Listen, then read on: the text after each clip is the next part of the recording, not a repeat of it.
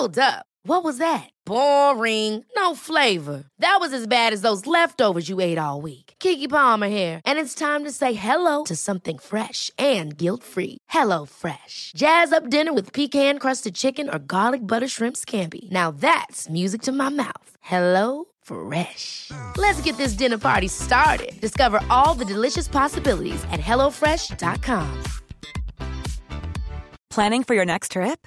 Elevate your travel style with Quince. Quince has all the jet setting essentials you'll want for your next getaway, like European linen, premium luggage options, buttery soft Italian leather bags, and so much more. And is all priced at 50 to 80% less than similar brands. Plus, Quince only works with factories that use safe and ethical manufacturing practices.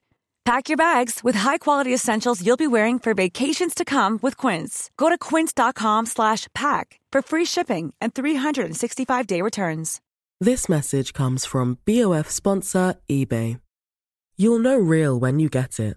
It'll say eBay Authenticity Guarantee. And you'll feel it. Maybe it's a head turning handbag, a watch that says it all, jewelry that makes you look like the gem, or sneakers and streetwear so fresh every step feels fly. eBay gets it. So look for the blue check mark next to that thing you love and be confident that every inch, stitch, sole, and logo is checked by experts. With eBay Authenticity Guarantee, you can trust that feeling of real is always in reach. Ensure your next purchase is the real deal. Visit eBay.com for terms. Hello, dear listener, and welcome to Owning It the Anxiety podcast. Do you struggle with perfectionism? Do you really understand the science around it? I, for one, didn't. Are you more of a socially prescribed perfectionist or a self oriented perfectionist? And what does that even mean? In this episode, with Professor of Psychology at the London School of Economics and TED Talker Tom Curran, we get really granular on the subject of perfectionism. The latest research, whether it differs across genders, and most importantly, how we can manage our tendency towards perfectionism, which, of course, can result in higher levels of daily anxiety. If you're loving the series, can you do me a massive favour? It just helps so much when my listeners actually make the effort to click the subscribe button. I would really appreciate if you could do this. Also, I have set up a Substack which is entirely reader funded and really helps to keep this podcast going. I'm writing about anxiety, obviously, and confidence and the fear of failure, public speaking, that kind of thing, and parenting, careers, and lots more. You can join me there at carolineforan.substack.com forward slash subscribe and get a little bit more than you do with this podcast. For now, let me introduce you to Tom.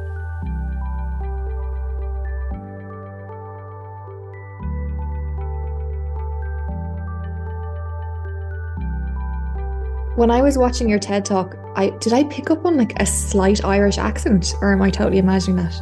My dad's Irish. Oh, there we go. Uh, there you go. So that's uh, that's the Irish connection. But I, I, mean, my I've been all over the place. My accent is an amalgamation of quite a few different uh, places, and that, one of the beauties of that is that no one can place me. So very well done for detecting the Irish. Yeah, I'm proud of that one. I think it must just be in our blood that we can hear. We can hear our kind wherever we go. Um, so, yeah, thank you so much for joining me. I'm so excited to talk about perfectionism. It's a subject that comes up again and again as it's such a massive driver of anxiety. And obviously, the nature of this podcast is to help people, you know, better navigate the anxiety that they feel. And, and sometimes, like perfectionism, it might not be the source of like, you know, your major strife. You know, there might be other lifestyle things going on, such as a really tough work environment or a relationship or any number of reasons. But perfectionism, I find, can just sort of be that top layer that seems like innocuous, but actually can chip away. And for me, anyway, can really start to just give you this daily hum of background anxiety. Um, so I'm excited to get just stuck into it all with you. I'd love first if you could tell my listeners. So in your in the bio, it describes you as like the foremost world expert on perfectionism. Can you tell me how you wound up becoming or being at this point in your life as an expert? Well, that's the sell job. Yeah. Um, I myself, not sure about that. There are many, many uh, researchers in this area, and I certainly stand on the shoulders shoulders of giants when it comes to um, the perfectionism area. But at the moment, I guess you would say a lot of the work that I've done has reached prominence on the back of um, some big studies, studies that find that perfectionism is increasing over time. Perfectionism is very much sort of the modern uh, zeitgeist. How did I get there? Oh gosh, well, um, long story short, very lucky. Uh, a lot of hard work, obviously, but um, I grew up in a working class background. Uh, didn't necessarily see myself as going to university, never mind being an academic, but managed to get good grades, came through when kids like me were supported to go to university, various grants and whatnot. So I thought, why not? Uh, I met the right people at the right time. Uh, I was invited to do a PhD. And and that's really where I started to take off in terms of my academic career. And one of the things I was really interested in as I got into the academic system, became very competitive, and like you just mentioned, there had a lot of background anxiety about whether I'm good enough, whether I'm working hard enough, and all the rest of it.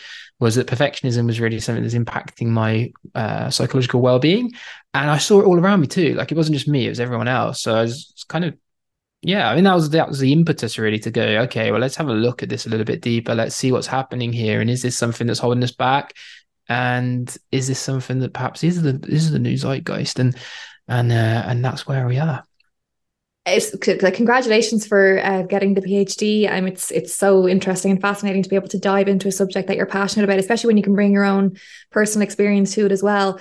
Um, for me, I mean, I feel like with this podcast, I get sent a lot of books and things about perfectionism or people pleasing, that kind of thing. And I'm just curious for you, what did you feel was not explored, or what did you come across in your study that you thought we hadn't really uncovered yet? Because I think we're all kind of familiar with the idea of, you know, that perfectionism is not our friend, even though well i know you you say as well we a lot of us kind of hold it up as this this badge of honor but what did you want to or what did you uncover that you found kind of was a little bit different yeah, I think there's there's not there's numerous kind of uh, myths around perfectionism in in modern culture, and conventional wisdom says that perfectionism is a necessary evil. So this idea that okay, we know at some level it holds us back. There's there's some emotional baggage, um, and it's not very good for our psychological well being. I think everyone kind of accepts that, but then at the same time, we live in a world that demands perfection and kind of well,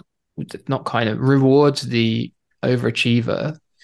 And so there's a part of the perfectionism that a lot of people look to and almost lionize. Say, actually, you know, what you got to get through the pain. You got to you got to suffer and and work in discomfort if you want to achieve anything in this world.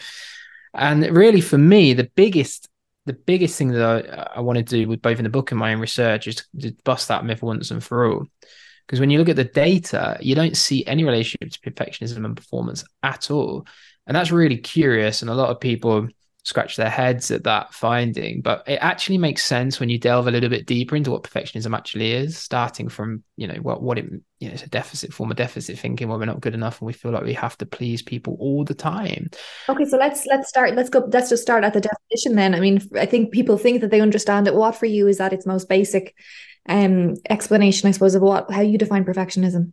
Yeah, it's that deficit thinking. It's this this idea that in order to be worth something, in order to matter, I have to be perfect. Uh, because if I'm not, people are going to see, they're going to judge me, they're going to um, let me know. And mm. that will unveil to the world this imperfect, flawed person that I, that deep down I know I am, that I'm burying. Um, and that's really hard. It's a really challenging way to live because if you live in service of other people's approval all the time, you're going to try and be perfect to get that approval. But of course, perfection is an impossible goal. So we often fall short. We often fail. We have to hit setbacks and shortcomings. So we feel bad about ourselves. Self esteem plummets. Um, and we overcompensate. Perfectionists do this all the time. Overcompensate to try to make up for the uh, setback or failure that we just encountered. But of course, now our goals are even higher, so we're not going to meet them again. And you, so begins this this very negative spiral. Mm-hmm. Um, and that's and and really at root, that's that's what perfectionism is um, and and that's what of not being needing to know that we are good enough. Exactly. Yeah, just trying at all times to prove to everyone and all around us that we are enough.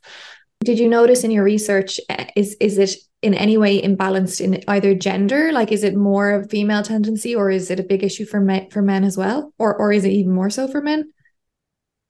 This is a really good question. I get it a lot we I mean the, we try to do a lot of work to differentiate whether or to, or to find out whether perfectionism levels can be differentiated across genders and that and there's been so many studies now. And what's really interesting is that there's no consistent finding. Levels tend to be more or less the same, mm-hmm. um, which surprises some people, surprised our group actually.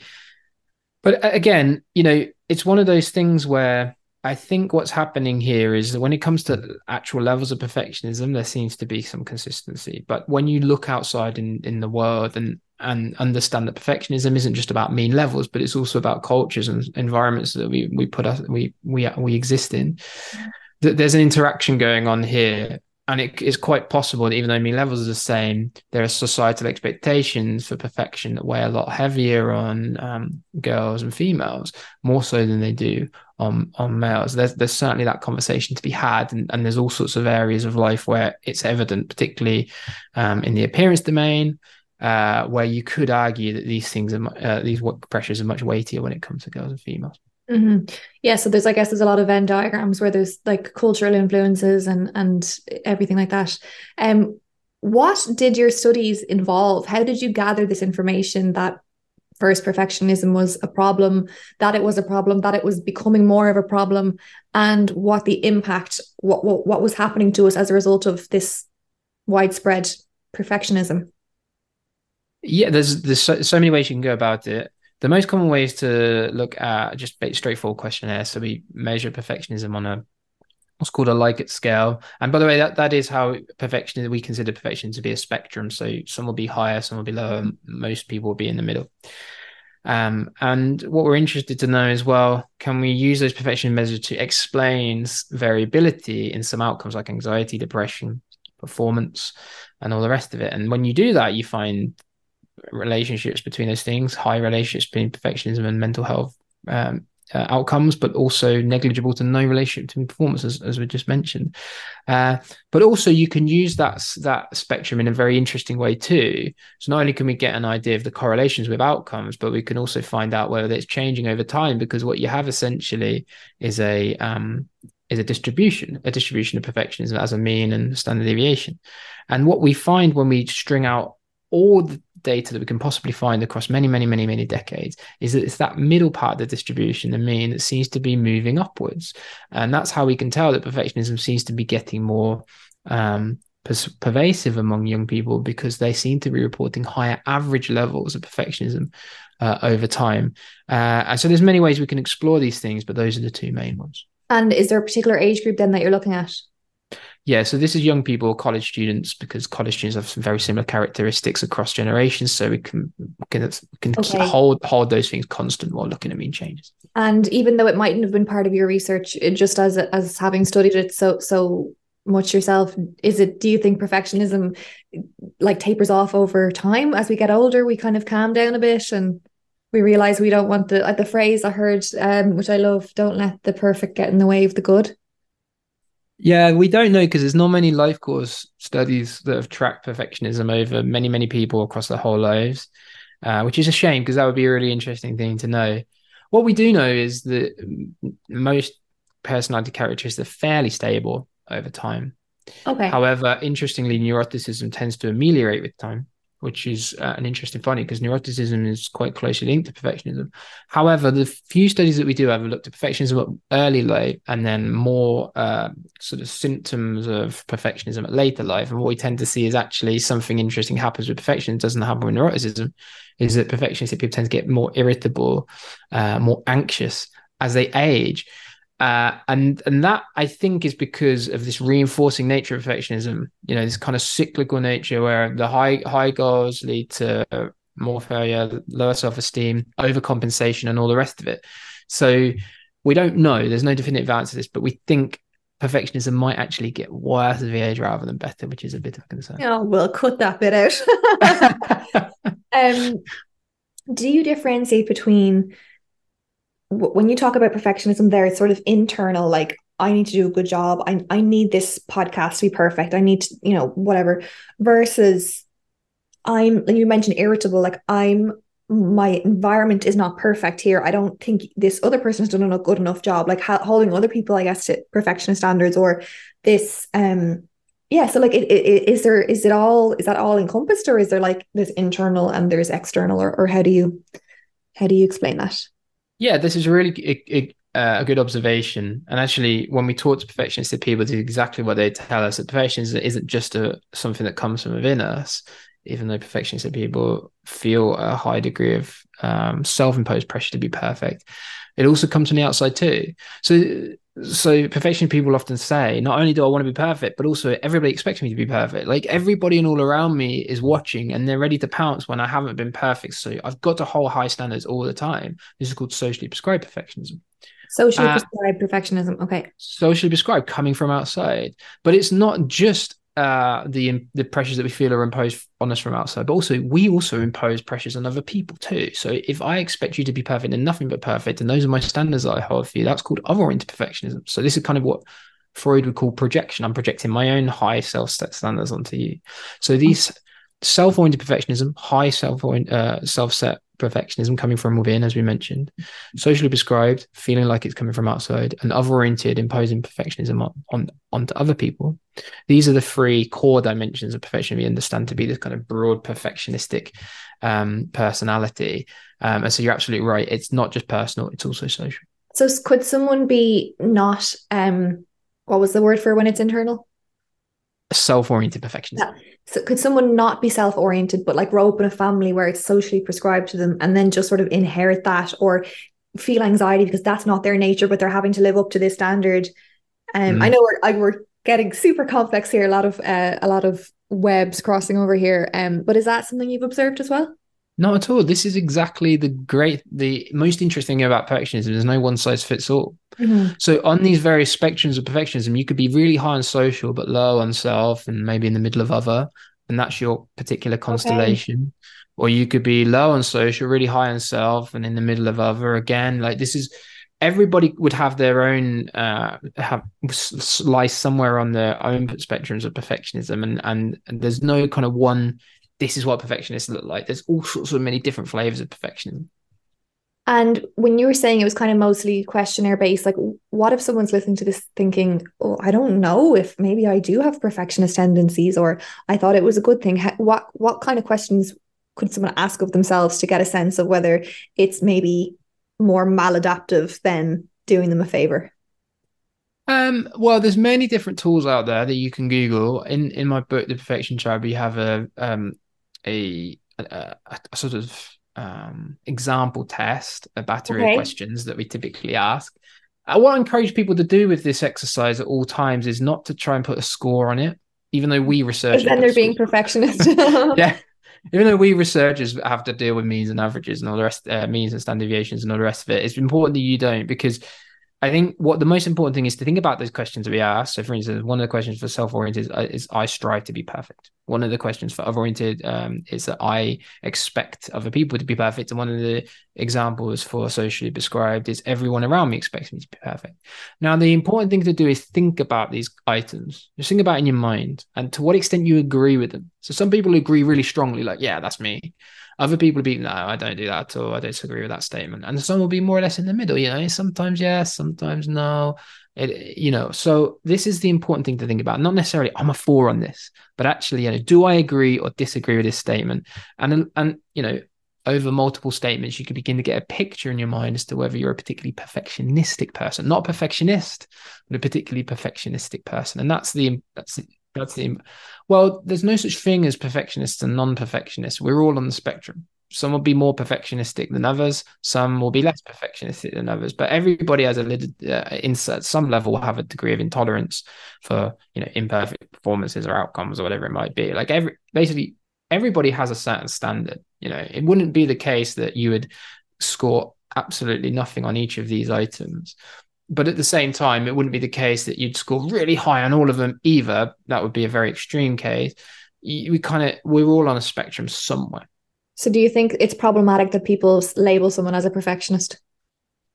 I wouldn't say it's problematic. You know, it's a good shorthand way to just. I mean, certainly in the book, you, it, you have to. it, yeah, you, it's it's a it's a shorthand way to describe somebody who is perfectionistic. Absolutely. Um. So um, you know, let's. Uh, it, you you can get really into the uh, into the semantics here, and I think it's important that the in the in broadly listeners remember that really this is a sliding scale right and and you know it, it's it's not how it's not really a, a good way to think about it is not as okay i'm a perfectionist because that gives you something hard and fast a good way to think about it is that I, you know I have perfectionistic tendencies. I seem to be trending quite high on this particular element of perfectionism. So there's a recognition there that perhaps there are ways in which we can manage the more negative aspects of that those tendencies. Okay, how do you draw the conclusion that, say, our generation is more perfectionist or, or it's becoming more of an issue, um, with like saying, well, that's maybe the reason, or that the reason we're more anxious is partly to do with that. How do you? Yeah, I, I think there's definitely a generational piece to this, and that's that was. I mean, the whole second part of my book really is trying to explore what's happening right now. Why are why levels of perfectionism increasing? And you're absolutely right there. You just hit the nail on the head. Social media is a big component of this. Um, limitless images of like perfect lives and lifestyles beamed at us 24 7 of course it's going to have an impact. But it isn't just social media right? So there's other areas of life that are really excessively um, pressurized now. The workplace very insecure. People move from job to job. Never get a sense of routine or community because we have to keep moving we have to keep going we have to keep striving we have to grinding hustling and all the rest of it.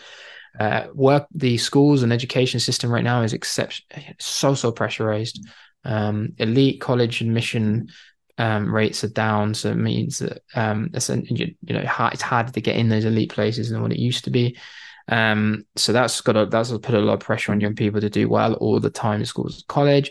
Um, parenting practices are changing too because they see that pressure and they pass it down to their children in terms of excessive expectations, which we're also seeing in the data. So you know, there's all sorts of reasons right now why why pressures are, are, really high on young people. There's an expectation that's not quite matching with reality in terms of what's what they should have, where they should be in life, um, and I think that's impacting not just on their perfectionism. You know, they're telling us, you know, everyone expects me to be perfect. Socially prescribed perfectionism is rising really quickly, and that's a that's a, you know, that's completely not inevitable um, perception of the of the world right now because it is highly expectant. Um, but it's also uh, important for their well-being too because it does have an impact on their mood, their levels of anxiety. So it's uh, kind of necessary, a necessary evil.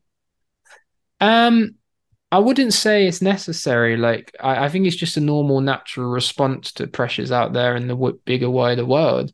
Okay. I think it, I think it's a collective responsibility actually for us to try to address these issues um, and understand why young people seem to be struggling. Not just young people, everybody right now, yeah. why they seem to be struggling, and do something about it. Because I do think it's an we call it in the book an epidemic.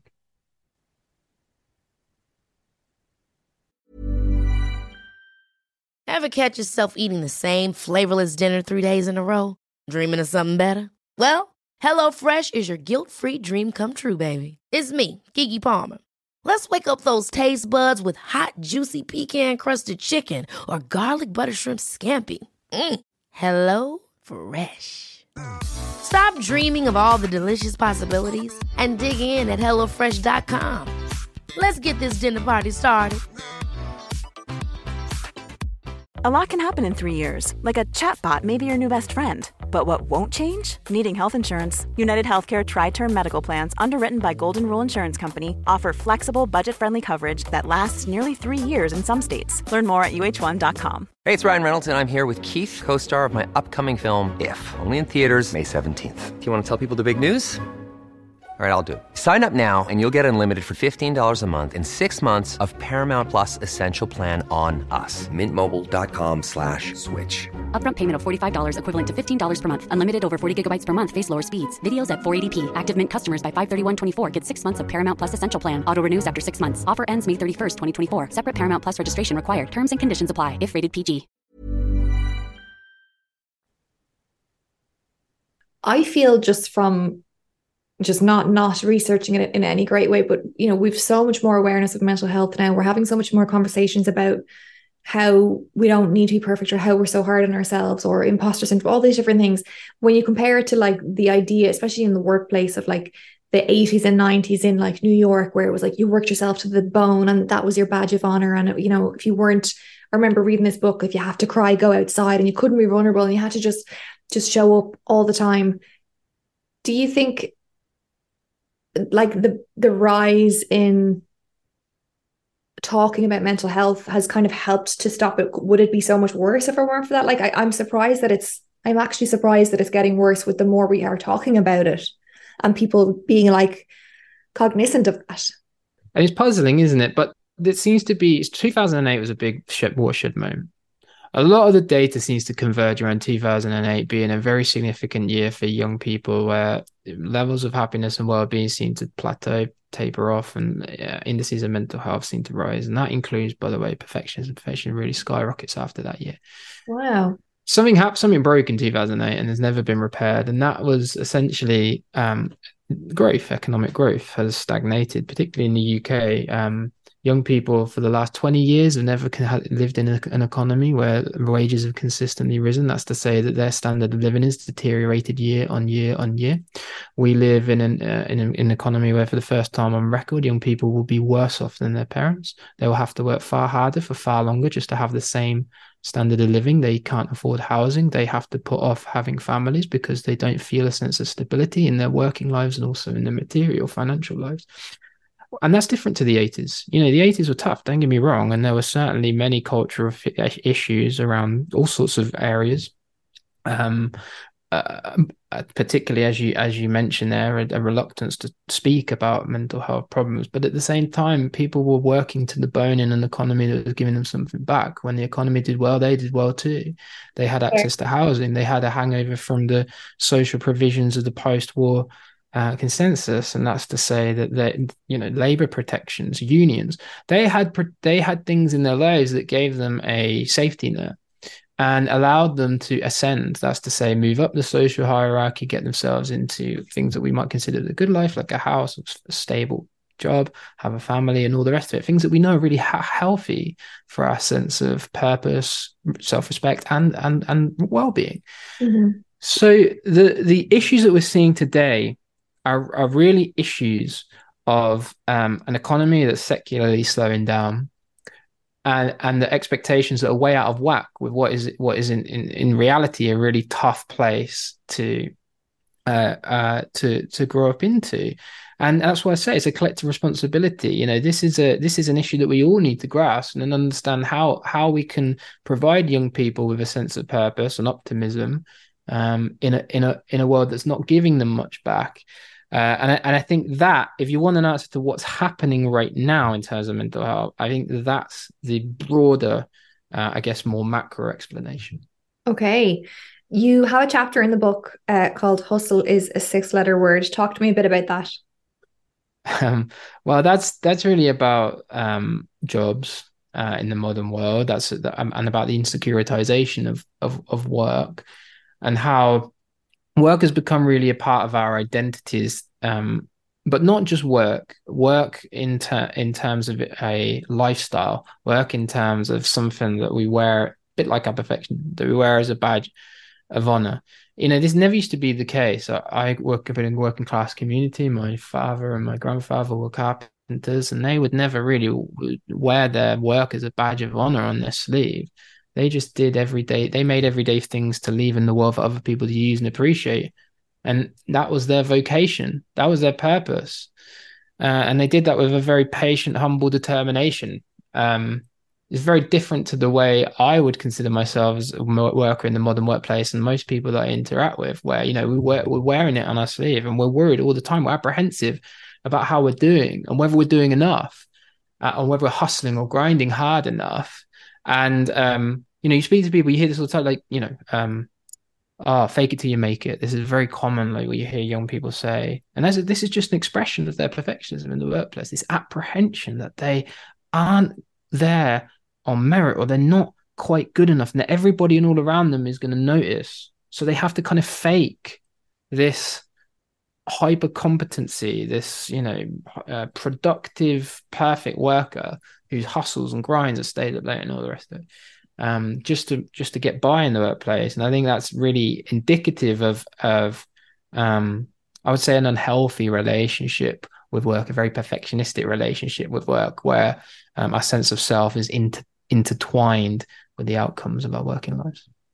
So it sounds like, well, for one, it sounds like we're largely fucked because it's so no, no. it's so driven into us, and it's you know like you say there's this scarcity and if we feel like we have to be perfect in order to like secure these things that so that we can provide for ourselves it's it's not something we can just say right i'm just going to wake up tomorrow and, and no longer have perfectionist thinking. Um, but it sounds like really, first of all, understanding it is key, knowing where you fall maybe on the spectrum. And also like talk to me about i remember reading about like maladaptive versus adaptive perfectionism because in some ways a, a, perfectionism can't be a bad thing like people you know athleticism athletes that kind of thing you know uh, it's it, it's not always um it can't all be all bad right? Because then why if it was so if it was so bad for us we would like surely have evolved to just like be way more chill.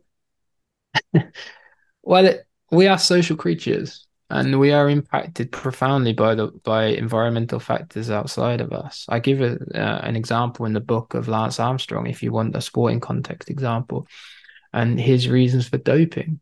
You know, there's nothing hardwired about wanting to uh, enhance your oxygen levels in your blood for EPO, but he he was operating and competing in a context where every single person and all around him was doing that. And when you live inside a culture you are so consumed by the absurdities of that culture that you scarcely recognize them as absurdities at all. But when you look closer, you can see that what we that, that what was happening in Lance's case was a arms race, which made no one athlete more likely to succeed. But nevertheless, every single athlete felt compelled to do it. Because if they didn't, then they would be excommunicated. They would be falling down through the peloton. They wouldn't be able to compete. And that's the same as what's happening right now in, in broader culture. I don't think there's anything hardwired at all about uh, perfectionism. I think I think it's something that's accentuated, amplified, and celebrated in modern society. Certainly, um, in order, you know, when you just look, just look around you. I mean, just look around you. Social media, advertising, uh, it's uh, work, as I mentioned, uh, schools, colleges, all the rest of it. Everywhere and all around us expects overachievement, exceptionalism, perfection. Mm-hmm. And it's really difficult to uh, not go with the herd when when everybody around you is behaving in, in this way, is kind of um, pushing themselves well, well beyond comfort. So, you know, the data is clear about perfection, by the way, in performance. There is no link. Um, so then it becomes curious as to why we think it's it's you know it's necessary for success and the reason i think is because we see all around us this 0.1% you know the unicorn achievers the people that made it through some brutal selection process but what we don't see is underneath those celebrated winners, the people that aren't featured on the podcast or given a platform on television shows. These are people who have the same traits, the same perfectionistic tendencies, but without Olympic medal, podium position, uh, glittering book deal, or whatever to show for it. And they're striving in significant discomfort with very little um, gain. And we have to be really careful about that selection effect. It's called survivor bias because uh, it can dupe us into thinking that perfectionism is what made made these people rise to the top. But actually, what happened there was was their circumstances. They were in the right place at the right time. They had a lot of luck along the way. Yes, they worked hard, but um, they just happen to meet the right people at the right time. If we're talking about athletics, they had the right genes. Mm. Some people are just born with, you know, a fantastic lung capacity and they can ride up hills ridiculously quickly, and that's just fate. And fate. So we have a very we have a very skewed perception of, I guess, giving perfectionism too much credit for the success that we see others have. Yeah, uh, because everyone carves a life narrative. And of course, when you ask, well, how did you get to the top? Well, I, I, worked really hard and I and I had excessively high standards and I shot I shoot shoot for the stars and all the rest of it. And I'm sure they did those things. I have no doubt they did those things, but they don't. What they don't talk about is the stuff that was also important. You know, just happened to be born in the right place at the right time, right? Like circumstances. This is why I have an issue with people talking about manif- like they just manifested their success. I'm like, okay, fine. Like you know, it's there's so much more to it. Like you're your position, your privilege, your background, your experience, you know, your luck, your of course your hard work as well. And it's just sort of diminished to like, oh, so well, that's probably the flip side of perfectionism. That's just I just thought it and it happened. And um, maybe that would be the antidote to perfectionism if we just like completely left it up to the universe. Um, you talk in towards the end of the book about this post-perfectionist society, which sounds just divine. What does that look like to you, and how do we get there? Well, this is uh, this is more of a thought experiment than anything else. Uh, and one of the things I'm I'm getting feedback on for this version is um, I think people are taking this chapter a bit too literally, as if um, I genuinely think we can we can live in this kind of utopia. I don't think we can. But what I wanted people to do is think about it. Think about what life would be like in a different kind of society, and whether we would need an, uh, as much perfectionism to get by, because that helps us recognize to what extent this is this is a social construct. This is something that is is demanded upon us by the world around.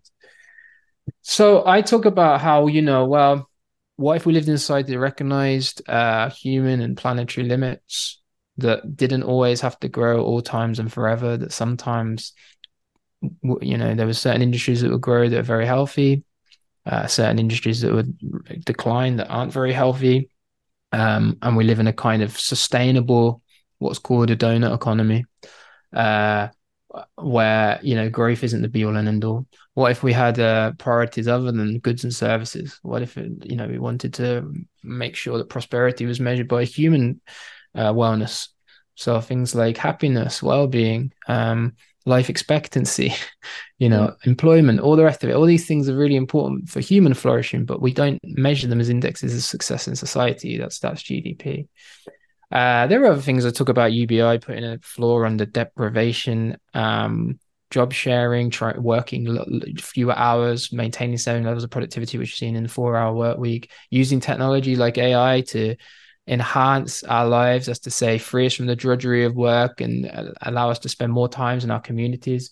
Um, almost like an AI dividend that's shared with the people rather than um, siphoned upwards, but for shareholders. Mm-hmm. Um, also, look, you know, there are many, many things I discuss in that chapter, but I think the, the main point I want to recognize, uh, uh, underscore is that actually this is not a manifesto, it's a full mm-hmm. experiment. And if we can think about like a different society, then uh, do we need as much perfectionism in that society? Now, I think the answer would be no. From what you're saying, it sounds to me like a huge part of the problem is like this globalization that we suddenly have access to like millions of other people's outfits and opinions and voices whereas maybe we had perfectionism when we were just in our tribe or our village but i was only comparing myself to like mary down the road i wasn't comparing myself to like the, the elite in the world which i do now do you think that like a post perfectionist society kind of almost we need to make our world smaller? Like you mentioned community there going back there. Or is it more is it more do you think perfectionism would be more likely because we we can put a name to it? We know who mary is so like i'm going to be more competitive whereas will i be less perfectionist in general? Because i'm like okay well i'm not a kardashian so i'm not going to try and relate to her. Like which which is the better scenario for perfectionism? Well it's i mean I, am a big uh, advocate for community spending time with people who we uh, love and um, working together for common causes that we think are really important or that interest us. Those are things that have been disconnected in our world through the advent of social media. And uh, this is why the loneliness epidemic, by the way, we have right now is is so rife, is because we, we we're constantly engaged online, away from uh, the outside world. And I think reconnecting with those things is so so important. And I think not only will that help us mentally, but also um, I think it will help us tremendously with perfectionism because, like you said, we're not comparing with impossible ideals. P- people whose lives are many, many thousands of miles away, who we who who we have very little in in common with, certainly um, very little ability to reach what they have. But because they're put on a pedestal, because they're celebrated as the ideal, then we go back into our own little lives we, and and think that we, we're somehow inadequate. I think mm. it, connecting with our communities grounds us and teaches us actually what we have right now in this moment is enough. And that the, the only thing that matters, the only thing that can matter are those things, you know, you know, being surrounded by people that we love, enjoying time in our in nature in our communities. Those are the most important things, I, in my opinion, of life. And I think we we, we are disconnected from them in a global, uh, interconnected, technologically mediated world, and and that's definitely had an impact on perfectionism. Mm-hmm. We talk about, and you talk about it in the book, um, you know, this need for more like self acceptance and, um, I guess just reframing your your expectations and your standards and and like the ways that we read about to let go of perfectionism or turn the volume down on it. But is there any research or data that shows what actually how successful that is? What happens when we do, or or what what is the best way to do that, and what does it look like when we do? It is loads of evidence for things that are aligned to a sense of self acceptance. Self acceptance being um, accepting ourselves for who we are in this moment right now. And that comes in various different forms, but I think the main one is uh, self self compassion, self kindness, and and you know if you accept yourself, then you're able to see that you're not you know nobody's perfect, can never be made perfect, and so when things go wrong, we hit setbacks, when we fail, so you inevitably will from time to time, we we can recognize that that's just part of our common humanity, and that we can be kind to ourselves in those moments. We can tell ourselves that it's okay. There's always next time. We can treat ourselves like I suppose like you treat a friend.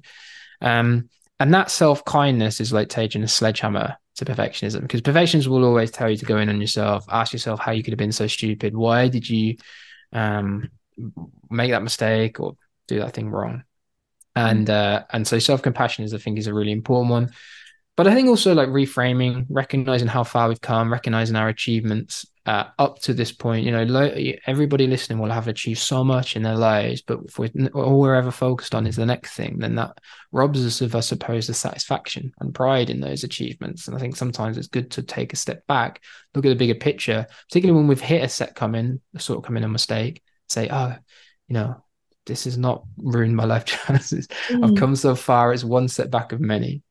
Um, and finally, I think to to reframe in our minds that failure is very humanizing. It's not humiliating, and living through that mantra, not just in our own lives, but also in the way that we parent, in the way that we uh, interact with our friends, and in the the way that we mentor and teach. I think those things are really important. Mm. Just from something that's sticking out in my mind there is is it possible to for perfectionism in a person to exist without the social component? You know, I'm just thinking of a uh, a Kardashian episode that I watched recently where Kim was just, you know, she's so she's had she has it all. She couldn't possibly want or need anymore, but she's just so competitive with herself. And she's like, I need to just keep um hitting these extra markers for myself. Like, it, but is that separate to a social thing? Because I don't really know who she could compare herself to socially when she's at that level. Um, is it always underpinned by a social comparison? Like, can you separate perfectionism and social comparison? No, you can. And there's always something in the mind of a perfectionist that can be done. This is the problem actually with perfectionism because we have in our mind's eye, a, a, you know, a kind of if we can just reach this level of perfection, then everything will be okay. But that's the trap, then, is it?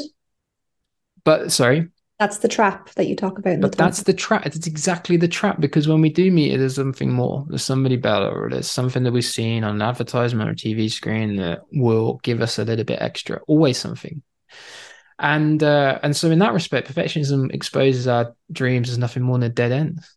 It's like trying to chase the horizon. The closer you get, the further it moves. and and that's perfectionism in a nutshell. You know, you never will get there because you're not supposed to get there. Uh, it's, it's in relentless striving for no particular endpoint. And that's the most exhausting, draining, and difficult thing about perfectionism. Why it makes it so problematic psychologically? Because there's never any room to uh, um, savor our accomplishments or feel a sense of pride in what we have achieved.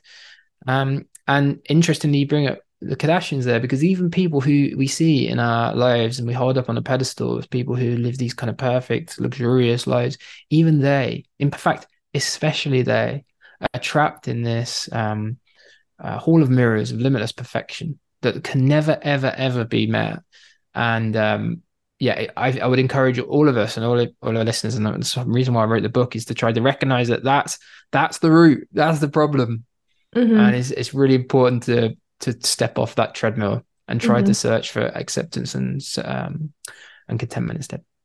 I have to ask you because you did a TED talk, which to me would seem like the most high pressured environment to come in and share in a very uh, polished way all your thoughts and ideas. How did you make sure perfectionism didn't get in the way of your prep there? And how did you feel that you did? You did very well. Like obviously goes without saying, but how you know, having had this background and done this research, and then you put yourself in a in a situation that for a lot of people demands perfectionism. How was that for you? Uh terrifying and I'm I consider myself a perfectionistic person, and certainly back then, I mean, I feel like I, I would manage the situation better now. But I was quite young; I was still in my twenties, late twenties, and um, it's daunting. It's crazy. And then you go to the US, and the US is like like nothing. Like the UK is very different to the US in many many ways, and one of them is like these events. Because if you give a talk in the UK, you're just kind of pushed on stage and told away you go. But in the US, you got a speech coach, you got a body language coach, uh, you got a green room before you go on, where everybody's pumping you up. And you know, you know as a perfectionist, as an introvert, I just want to be left alone. just let me go through my mind the hundred ways I can screw up this talk before uh, I go on stage. And that's really, I suppose, the most terrifying thing. And it, it, look, you know, I overthought it. I worked way too hard on it, but but I didn't screw up. Right? And and I suppose for the perfectionist, like that's the relief when you get off the stage and you're like, oh thank goodness. Like you don't feel like you've achieved something. Like oh my god, you've just stood on stage in front of all those people and recited those 15 minutes. Amazing you just feel relieved that you didn't screw it up and that's that's like that's the that was very much me and then in the months and week uh, weeks and months that followed i would worry because you can't see it back that's the other difficult thing oh, like you, no. and you can't do a check on it so you don't know like if you made a mistake or not and i thought i missed a line and i was ruminating about um so yeah like these things are, are really really tough but that was uh, there's a lesson there too because just putting myself out there was a really brave thing to do and it teaches you a lot about yourself. It teaches you a lot about this kind of idealized image that you hold up in your mind and, and that you actually really you're living in fear of that person and that's holding you back in many ways. So putting yourself out there so so important and it helps break through those perfectionistic tendencies. Um so yes it was difficult but it was also very very helpful for me too. So you can just for i'm thinking about the listener now t- for something to take away you know obviously you can work on your self-talk going into something like whether okay this project has to be perfect okay we can't control the outcome but maybe you can work on your perfectionism uh, sort of retrofit it after when so you've done something then that's your chance to say well like let's look at how it how what we did do and what did work um what would you want to leave the listener with as something that they can maybe put into action if they're really feeling weighed down by perfectionist thinking? Well the biggest one there is you don't have to like it doesn't first of all it doesn't have to be perfect but it doesn't have to be like you don't have to be world champion at something or excellent at something to put yourself out there and do it.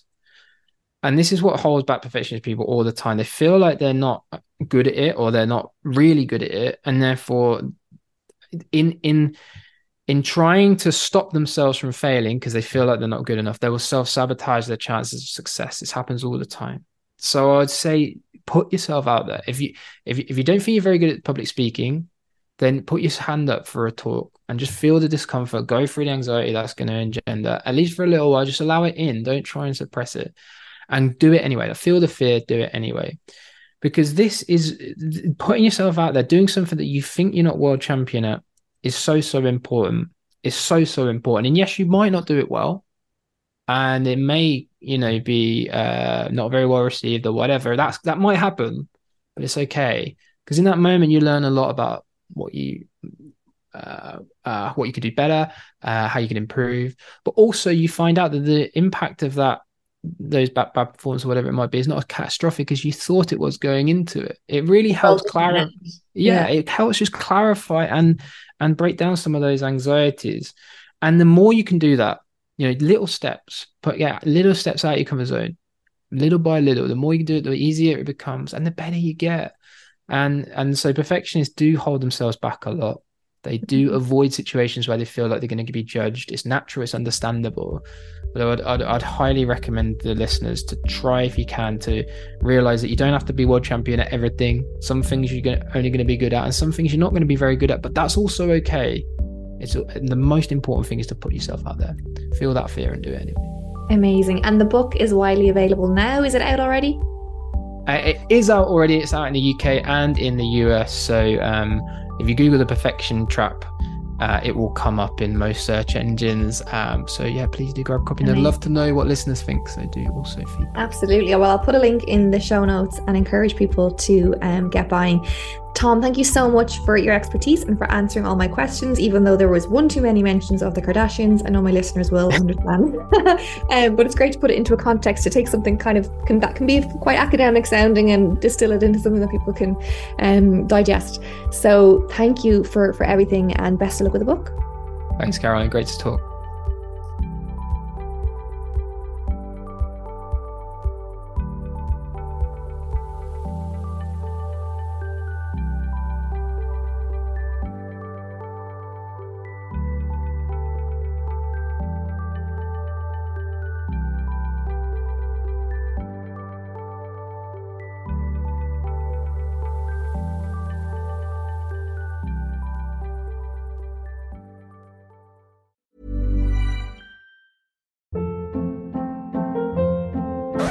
Hold up. What was that? Boring. No flavor. That was as bad as those leftovers you ate all week. Keke Palmer here, and it's time to say hello to something fresh and guilt-free. Hello Fresh. Jazz up dinner with pecan-crusted chicken or garlic butter shrimp scampi. Now that's music to my mouth. Hello Fresh. Let's get this dinner party started. Discover all the delicious possibilities at hellofresh.com. This message comes from BOF sponsor eBay. You'll know real when you get it. It'll say eBay Authenticity Guarantee. And you'll feel it. Maybe it's a head turning handbag, a watch that says it all, jewelry that makes you look like the gem, or sneakers and streetwear so fresh every step feels fly. eBay gets it. So look for the blue check mark next to that thing you love and be confident that every inch, stitch, sole, and logo is checked by experts. With eBay Authenticity Guarantee, you can trust that feeling of real is always in reach. Ensure your next purchase is the real deal. Visit eBay.com for terms. Imagine the softest sheets you've ever felt. Now imagine them getting even softer over time. That's what you'll feel with Boll and Branch's organic cotton sheets. In a recent customer survey, 96% replied that Boll and Branch sheets get softer with every wash. Start getting your best night's sleep in these sheets that get softer and softer for years to come. Try their sheets with a 30-night guarantee. Plus, get 15% off your first order at bollandbranch.com. Code BUTTERY. Exclusions apply. See site for details. The easiest way to access Owning It Real Time is to head to the link in the episode description or episode details, whatever you call them, show notes. You will find the link in there at the top. You can sign up right away for Owning It Real Time and access the full library of 10 situation specific audio guides that will help you own your anxiety even more than you've ever done before.